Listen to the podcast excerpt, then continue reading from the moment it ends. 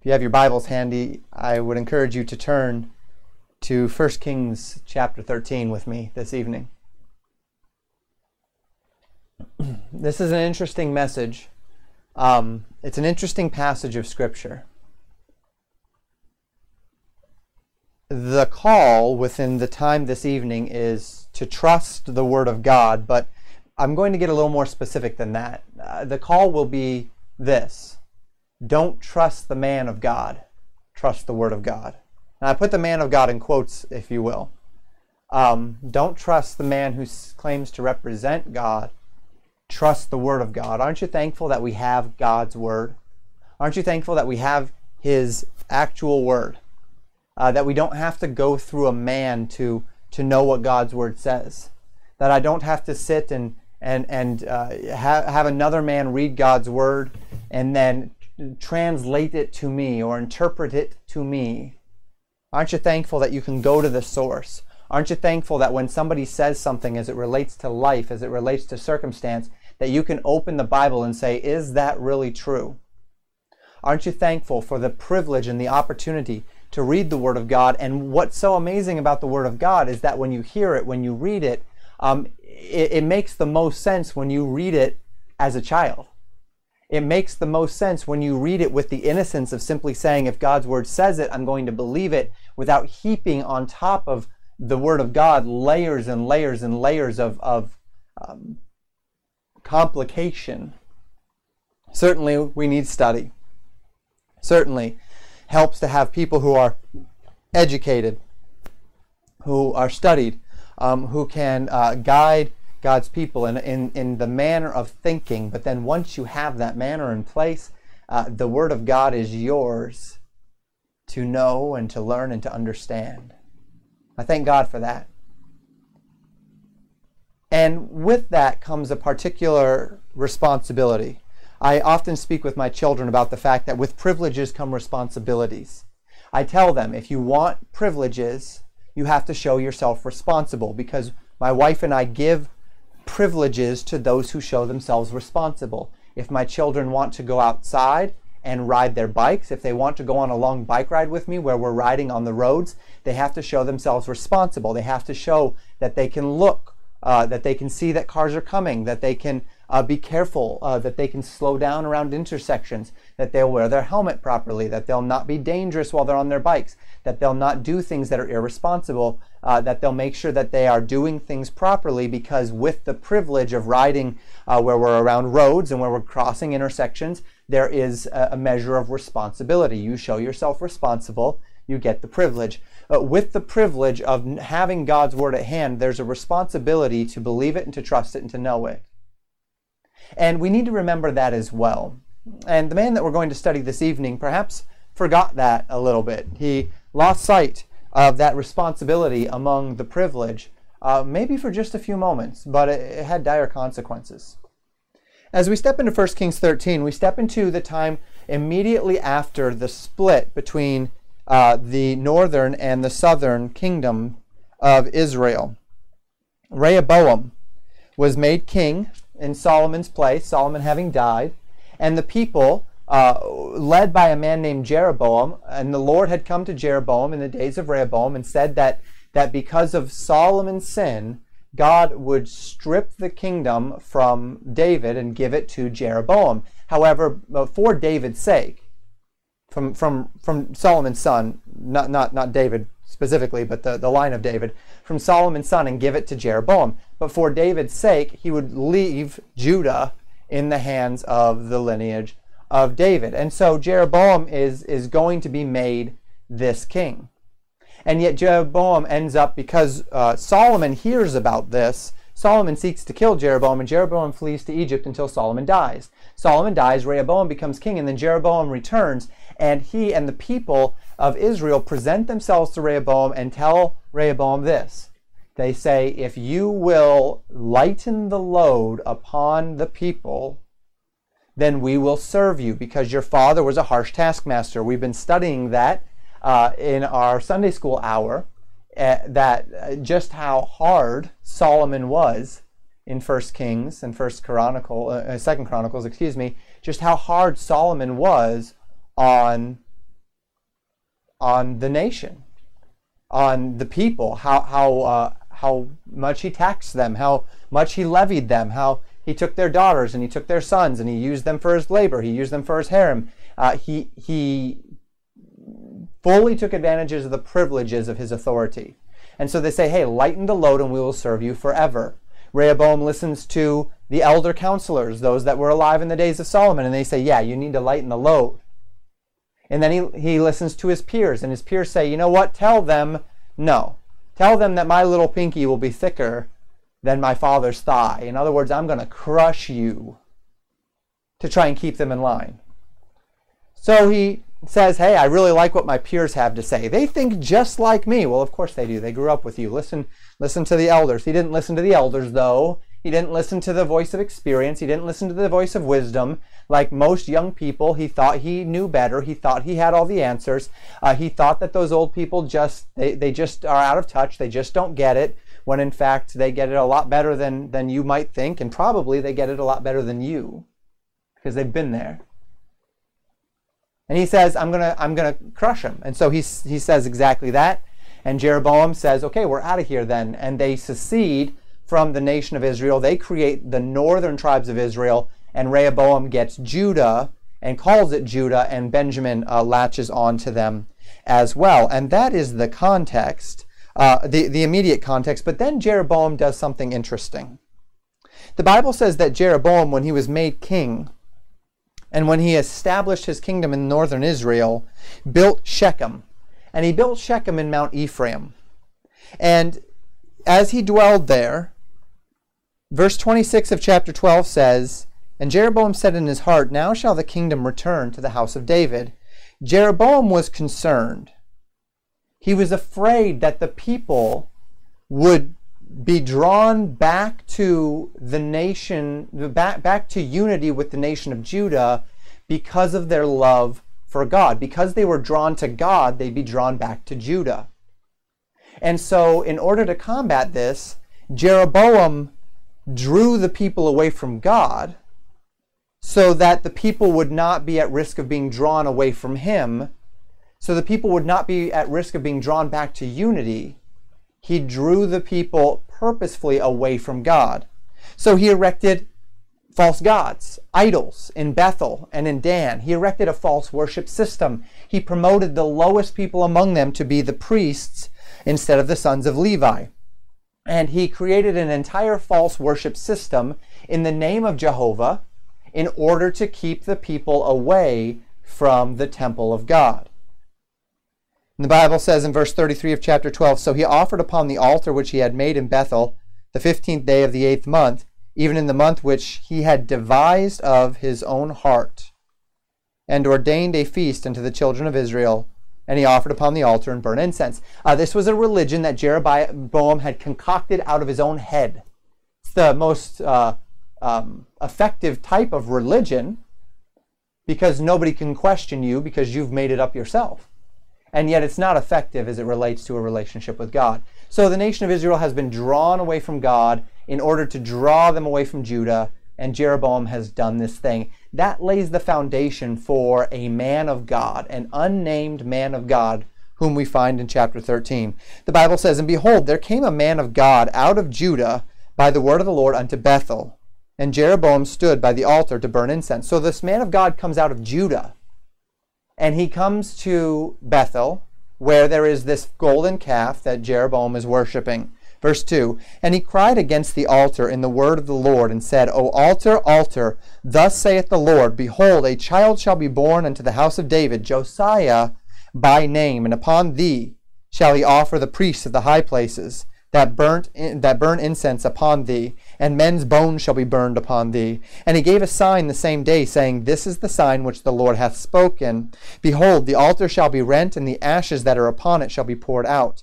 And it came to pass when King Jeroboam heard the saying of the man of God, which had cried against the altar in Bethel, that he put forth his hand from the altar, saying, Lay hold on him. And his hand, which he put forth against him, dried up, so that he could not pull it in again to him. The altar also was rent, and the ashes poured out from the altar, according to the sign which the man of God had given by the word of the Lord.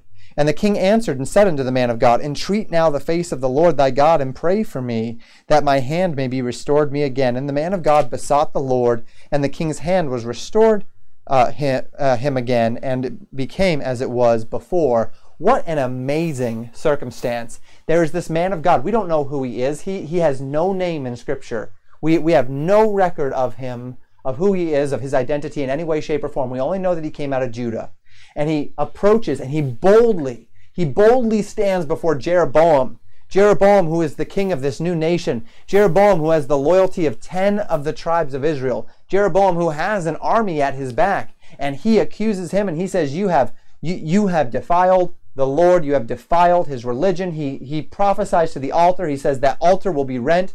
And there's a day coming when a man named Josiah, a king in Judah, will offer your false priests on that altar, will burn their bodies on that altar. A tremendously powerful prophecy. And he says, The sign is that the altar will be rent. And Jeroboam, in a fit of rage, points and says, Arrest that man, take that man, and his hand just withers, and the altar rends into it, breaks in half.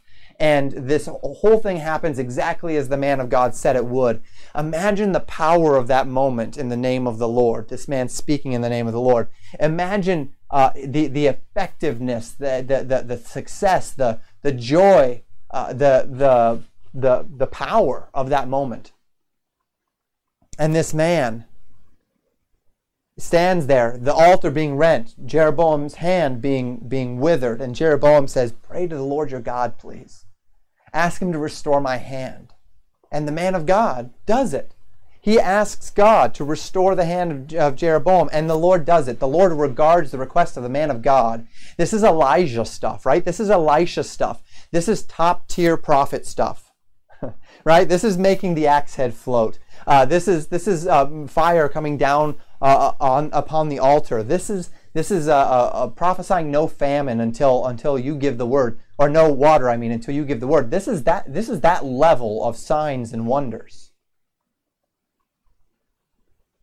And Jeroboam responds to this with a measure of humility, beseeching the man of God. He restores his hand. And then notice what he says in verse 7 And the king said unto the man of God, Come home with me and refresh thyself, and I will give thee a reward. I'm going to give you a gift, a gift of the prophet, uh, very similar to what we see with uh, Elijah and Elisha, and, and, they'd stay at people's houses and whatnot. There was a, they, they, there would be people who would who would bless the prophet, um, and that's what Jeroboam wanted to do. But notice the the man of God's re- response. And the man of God said unto the king, If thou wilt give me half thine house, I will not go in with thee, neither will I eat bread nor drink water in this place. For so was it charged me by the word of the Lord, saying, Eat no bread, nor drink water, nor turn again by the same way that thou camest. So he went another way and returned not by the way that he came to Bethel. So he went up uh, a certain way from Judah to Bethel. He prophesies this prophecy. And now what the Lord said is go prophesy this prophecy, and then when you come back, don't turn aside. Don't eat bread. Don't drink water. Don't go the same way you came. Go a different way to go home. All of this was a part of the message, the commission that the word of the Lord specifically gave to this man of God on that day. So the man of God went up to Bethel, prophesied the prophecy, saw the power of God. Jeroboam says, Come back and eat with me. I'll give you something. I'll give you a reward money, fame, whatever, honor, houses, lands, people, whatever. He says, No, it wouldn't matter if you gave me half your house. I'm not going to eat. I'm not going to drink. I'm not going to go back the way I came. The Lord told me not to. To this point, this man is obeying the word of the Lord, doing a great, great job here. So he went another way. Pick up now in verse 11. Things this is where things get weird. Now there dwelt an old prophet in Bethel, and his sons came and told him all the works that the man of God had done that day in Bethel. The words which he had spoken unto the king, them they told also to their father. And the father said unto him, What way went he? For his sons had seen what way the man of God went, which came from Judah. And he said unto his son, Saddle me the ass. So they saddled him the ass and rode thereon. So there's this man, and he is said to be an old prophet. So he was a man who was a prophet. We don't exactly know what that means, right? There were, uh, since the days of Samuel, there was the school of the prophets, right? So um, remember in the days of Saul when, when Samuel anointed Saul and then Saul began to prophesy and the people asked, Is Saul among the prophets? And there were other prophets there. And those prophets were not necessarily Elijah, Elisha type prophets. Uh, it was a school. It was a school that, that taught you how to prophesy, right? And so this was not the, the same thing as the commissioning idea of God raising up a man of God to speak, thus saith the Lord, but rather those who would be taught how to effectively preach and to sing. It was basically like a, like a preacher's school in a sense. In a sense. And so there was this old prophet. The Bible doesn't tell us anything about his relationship to God, but what we do know about this prophet is this this man lived in Bethel. This man lived in the city where Jeroboam was doing these abominations. And we have no record of that man standing up against Jeroboam. We have no record of that man raising his voice and saying, Don't do this. We have certainly no record of God commissioning this old prophet who was a native to Bethel to, to contend for his own city. God had to import a prophet from Judah in order to make that happen, right? And so we have a unique circumstance here where, more or less, this man, uh, though he is he is an old prophet, uh, he he knows what to say. He's got the right words. He's got the right lingo. He's got the right culture. He understands where this where this this man of God is coming from, but but he he doesn't stand out. He hasn't done anything for the lord. We have no record of it and the lord certainly has not chosen to use him nor has he chosen to stand against the apostasy happening in his own city and in his own country. And he he hears about this man and he hears everything that he said presumably also this this statement that that the man of god made to jeroboam that he would not eat or drink or or turn uh, or, and go the way he came and he says, Saddle me my ass. And he, he, he rides and he, he chases down the prophet, the man of God. Verse 14 And went after the man of God, and found him sitting under an oak tree. And he said unto him, Art thou the man of God that camest from Judah? And he said, I am. Then he said unto him, Come home with me and eat bread.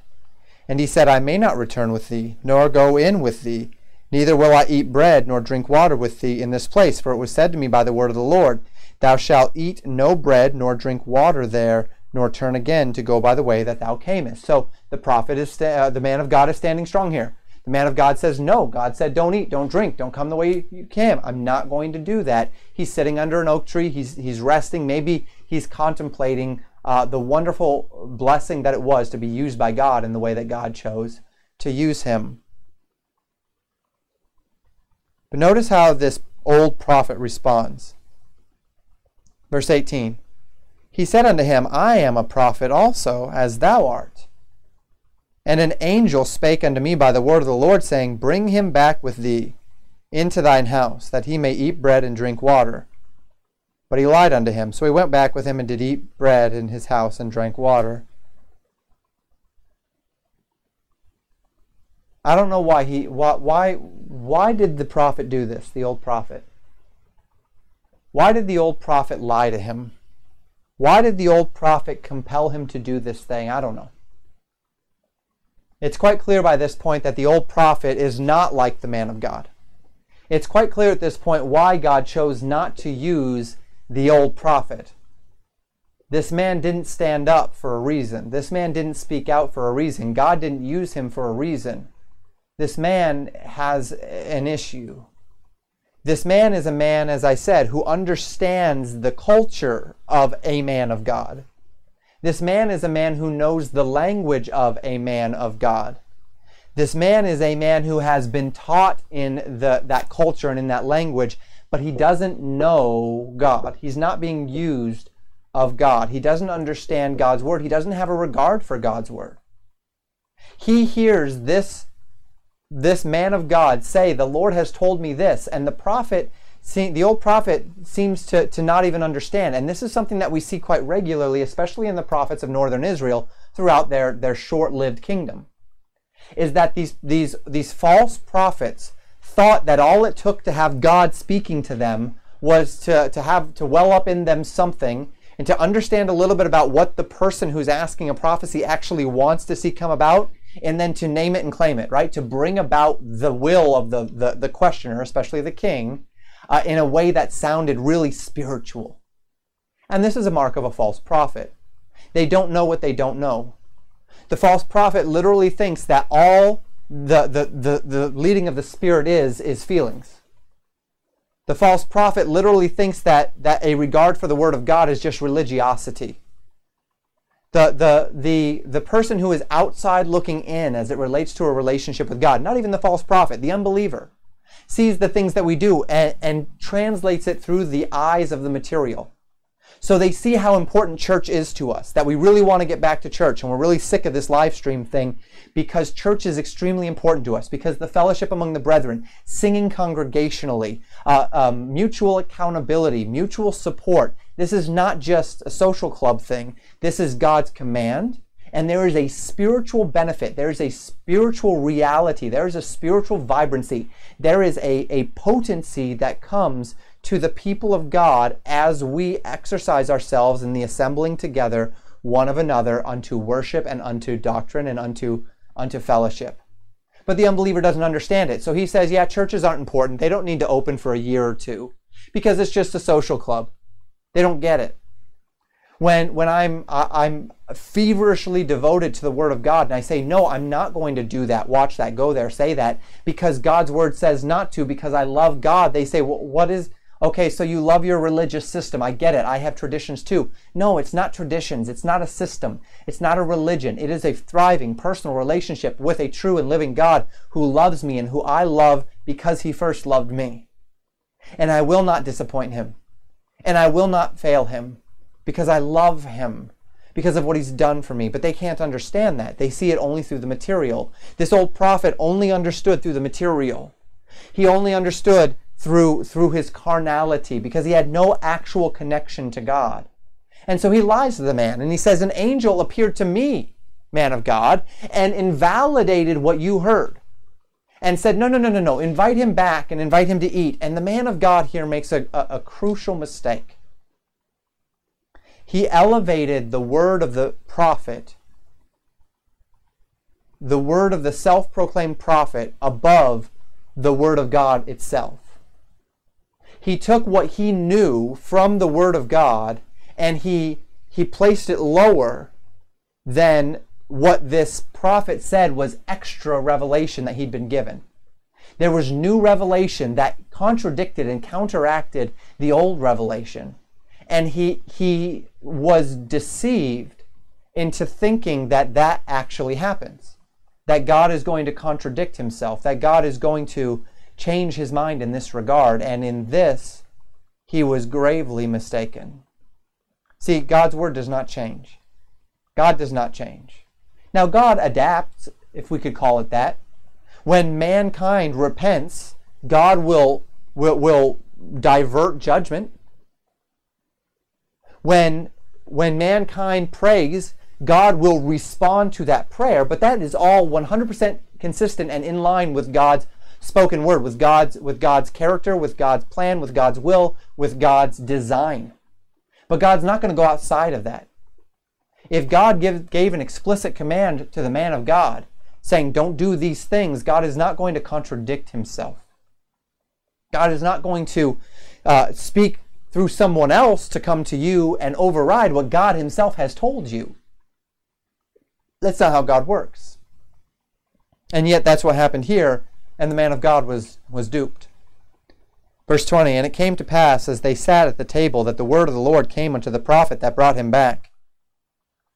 And he cried unto the man of God that came from Judah, saying, Thus saith the Lord, For as much as thou hast disobeyed the mouth of the Lord, and hast not kept the commandment which the Lord thy God commanded thee, but camest back, and hast eaten bread and drunk water in the place of the which the Lord did say to thee, Eat no bread and drink no water, thy carcass shall not come unto the sepulchre of thy fathers. Wow, very strange. Now the word of the Lord actually comes to the, the, the prophet, comes to this carnal lying man.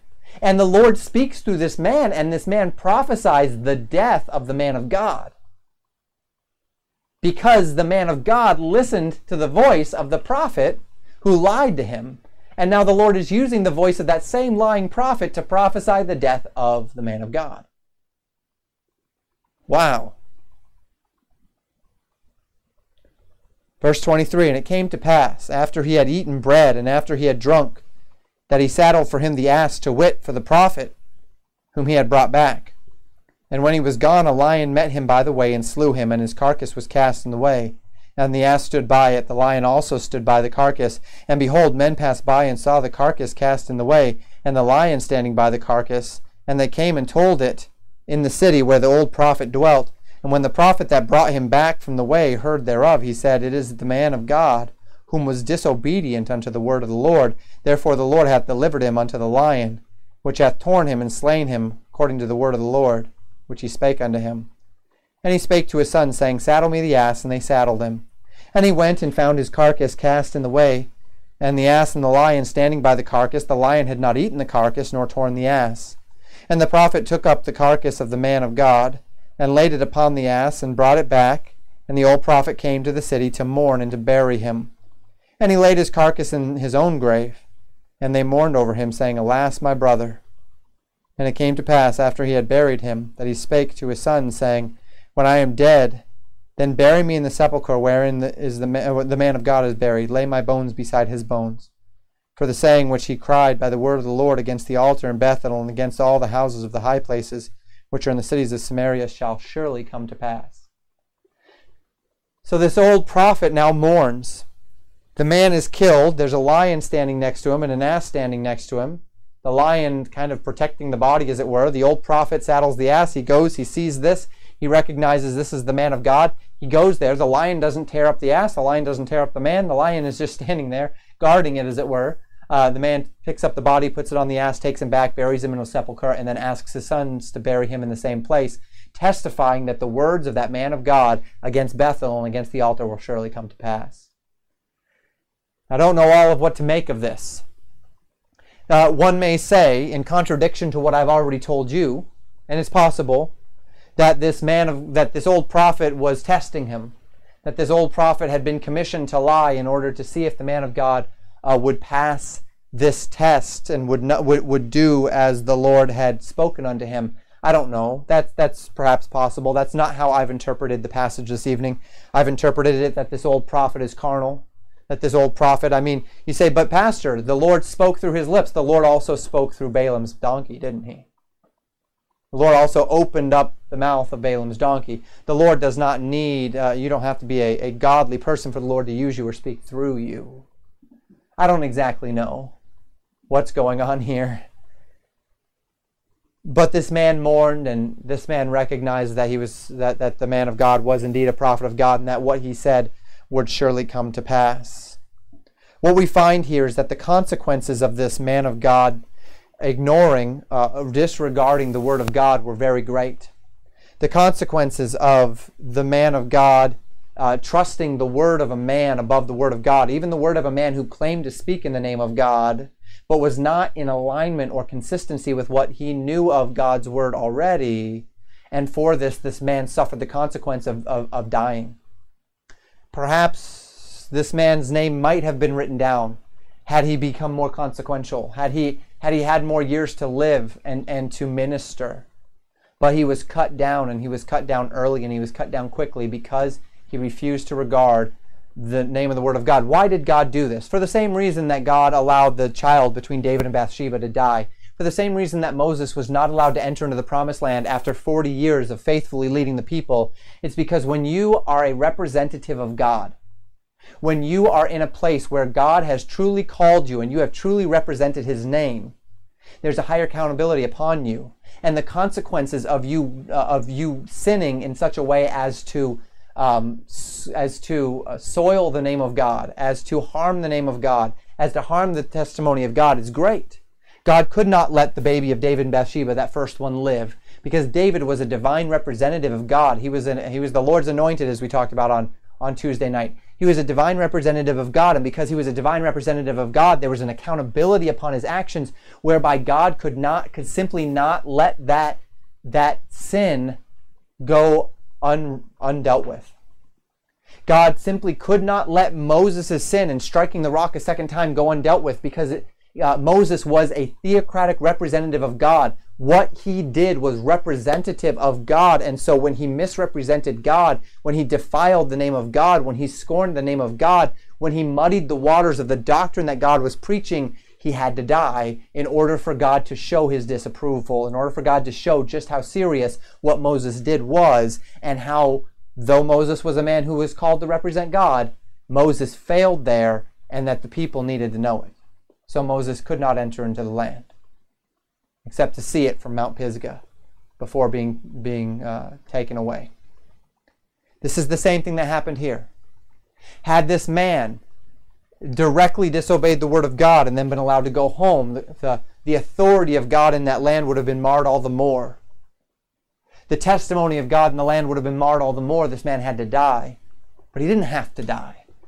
He had to die because he, he took on the mantle of representing the word of the Lord directly. And then he failed to do it properly. And there are consequences for that. And this is a tragic account, but it teaches us a wonderful lesson. You know, it was not difficult for the man of God to refuse to stop and eat and go back the way he came when it was Jeroboam who had invited him, when it was this ungodly man who had invited him, when it was this man who clearly had no regard for God, eh, though he had humbled himself in that moment. He can stand up to that man. But then someone comes, and this man claims to represent truth. And this man knows the lingo, and this man is is is he he connects with you, and he asks you to trust him over the word of God. He asks you to go his way rather than God's way. And he he claims that he has the inside track on what God wants. He says, "Yeah, yeah, yeah, the Bible says that, but that's not what it means. This is what God means." And you wouldn't know that except that you know me. So it's a good thing you know me so that you can know what the Bible says and, and, and what God really wants. Just you, you don't have to you don't have to look at that passage. That passage is just archaic. It doesn't matter. We'll just stick to, to, to these things and then my interpretation of these things. See, it doesn't matter how much a man knows. It doesn't matter what a man thinks. It matters what God thinks. And that's what that, that's what the man of God lost sight of for a moment he somehow got duped into thinking that that old prophet, that God was going to use that old prophet to override what God had told him himself. In Job chapter 23, verse 12. This is one of the oldest records that we have in the Bible, though Job is certainly not the first book in our Bible, that would be Genesis. Uh, Job is perhaps the oldest written book in our Bible. Job chapter 23, verse 12. Job speaks to the elements of his virtue, why he has a measure of confidence that he has not sinned against the Lord.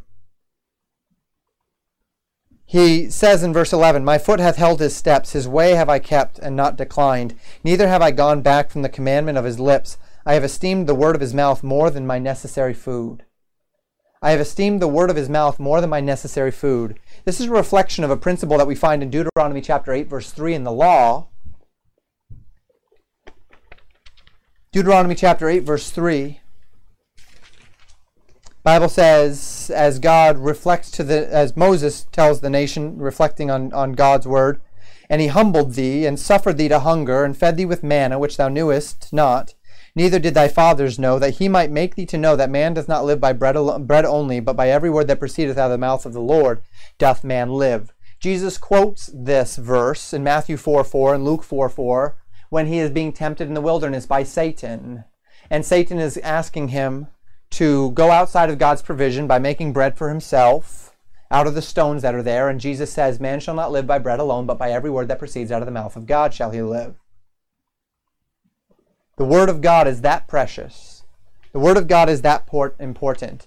And not only that, but as we look at this idea that the Lord fed them with manna, that they would understand that that man does not live by bread alone but by the word of the Lord. So they were they, they, they had to eat this food to survive, but the point, the lesson of manna was that God is providing you this food. So you live by the word of God. You take only what is necessary for the day. At the end of the night, you you you you don't save it until the next day or else it's going to stink. You gather double on on the day before the Sabbath because on the Sabbath you will not be gathering. They had to live by every word that proceeded out of the mouth of the Lord if they were going to be sustained. What happened on that day in 1 Kings chapter 13 is a man came with some other food.